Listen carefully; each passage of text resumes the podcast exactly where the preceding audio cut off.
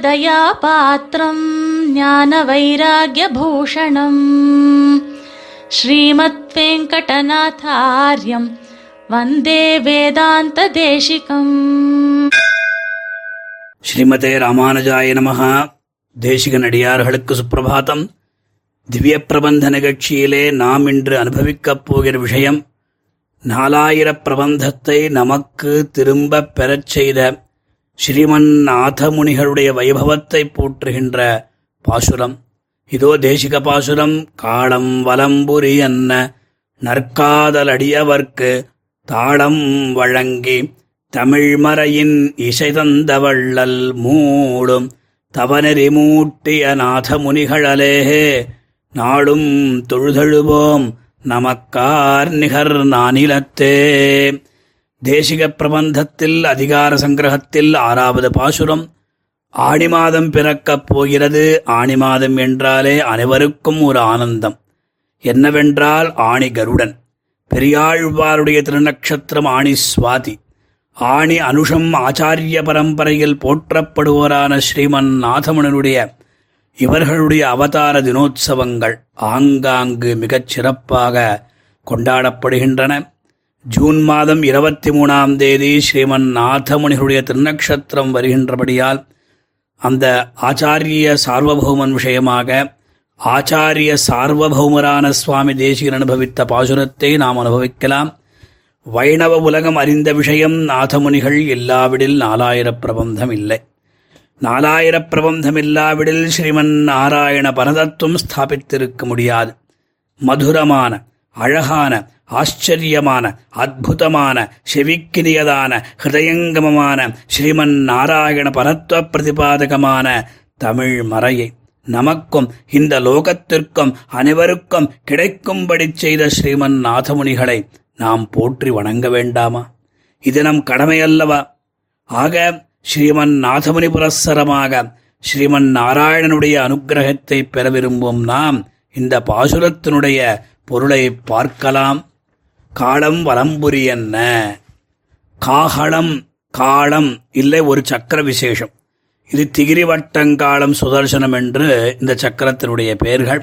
இது ஒரு வாத்திய விசேஷம் அதே மாதிரியாக வலம்புரி தட்சிணாவர்த்த சங்கம். இதுவும் ஒரு வாத்திய விசேஷம்தான் இவ்விரண்டும் எப்பொழுதும் எம்பெருமானுடைய திவ்ய வைபவத்தை பறக்கப் பேசிக்கொண்டே இருக்கும்.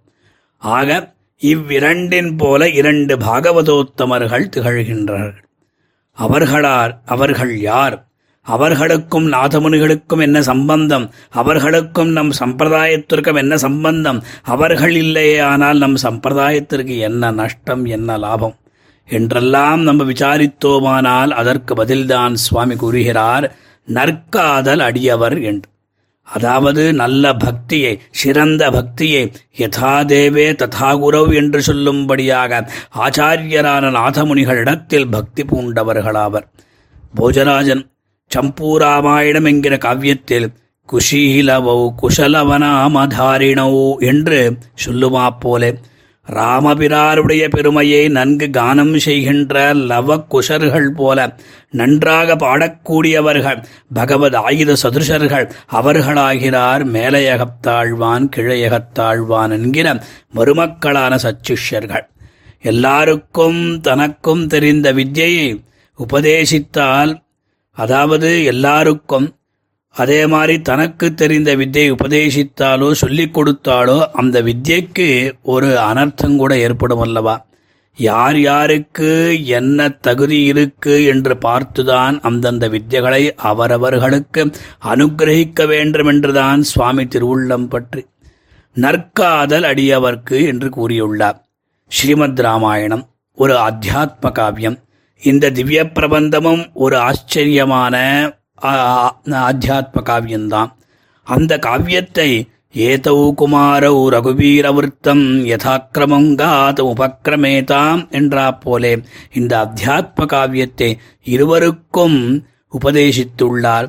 தாளம் வழங்கி தமிழ்மறையின் இசை தந்தவள்ளல் என்கிற விஷயத்தினால் நமக்கு தெரியப்படுகிறது. தாள வித்யை அதாவது கந்தர்வ வேதமாகிற சங்கீத சாஸ்திரத்தை பயில்வித்து தமிழ் வேதமாகிய நாலாயிரம் பாசுரங்களை இன் இசை அதாவது போக்கியமான தேவகானத்தை உபதேசித்தருடின மகோபகாரரான அவர் யார்? மூடும் தவநெறி மூட்டிய நாதமுனிகளே மூடும். அதாவது மூடுகை அப்படின்னா மிக ஆதரித்தோ ஆதரத்தோடு ஸ்வீகரித்த தவநெறி தபோ மார்க்கம் அதாவது கர்மயோக சாத்தியமான பக்தி யோகம் மூட்டிய பிரவர்த்திப்பித்த அதாவது முமுட்சுக்கள் கைக்கொள்ள வேண்டிய யோக சாஸ்திரத்தை உலகில் போதித்த நாதமுனிகளே நாதமுனிகள் என்ற ஆச்சாரியம் திருவடிகளையே நாளும் தொழுது எழுவோம். அனுதினமும் தினந்தோறும் புனப்புனக பிரணாமம் செய்வோம். அதனால் உய்வோம். இப்படி நாதமுனிகள் ஸ்ரீபாதத்தை ஆசிரயித்தவர்கள் எப்பேற்பட்டவர்கள் என்றால் அவர்களுக்கு சமமானவர்கள் அவர்களுக்கு அதிகமானவர்கள் இந்த லோகத்தில் இல்லவே இல்லை.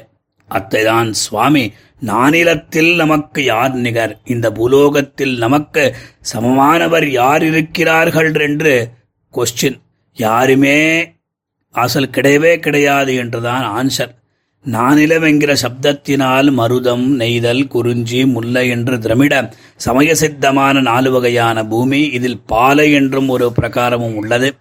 ஆக இந்த பாசுரத்தினால் தமிழ்மறையை வியாச பகவானைப் போல இயற்பா முதலாயிரம் பெரிய திருமொழி திருவாய்மொழி என்பதாக நாலு வகையாக பிரித்து அதற்கு அழகான ராக தாக ராக தாளங்களை அமைத்து இருவருக்கு உபதேசித்து அவர்கள் மூலமாக பிரச்சாரம் பண்ணி இந்த லோகத்தை விஷ்ணுமயமாக ஆக்கின ஸ்ரீமன் நாதமுனிகளுடைய திவ்ய திருவடிகளே நமக்கு தஞ்சமென்று சுவாமி தேசிகன் கூறின விதானத்தை நாம் அனுபவிக்கிறோம். நாம் தேசிக பிரபந்த பாசுரத்தினுடைய பொருளைதான் அனுபவிப்போம் என்று பிரதிஜ பண்ணோம் அல்லவா? பாசுரத்தில் பதப்பிரயோகங்கள் பத சார்த்தக்கியங்கள் நாம் ரசிக்க வேண்டும். ஸ்ரீமன் நாதமுனிகள் சரித்திரம் நாம் பல தடவை பார்த்திருப்போம். ஆனாலும் சங்கிரகமாக பார்த்தால் மங்களகரமான சோபகிருத் நாம சம்வத்சரத்தில் கலி மூவாயிரத்தி அறுநூற்றி எண்பத்தஞ்சு கிபி ஐநூற்றி எண்பத்தி மூணு. ஆடி மாசம் அனுராதா நட்சத்திரத்தில் ஷடவர்ஷண குலத்திலக்கரான ஈஸ்வர முனிகளுக்கு திருக்குமாரராய். விஸ்வக்சேனரின் பரிஜனமான கஜானனரின் அம்சமாய்.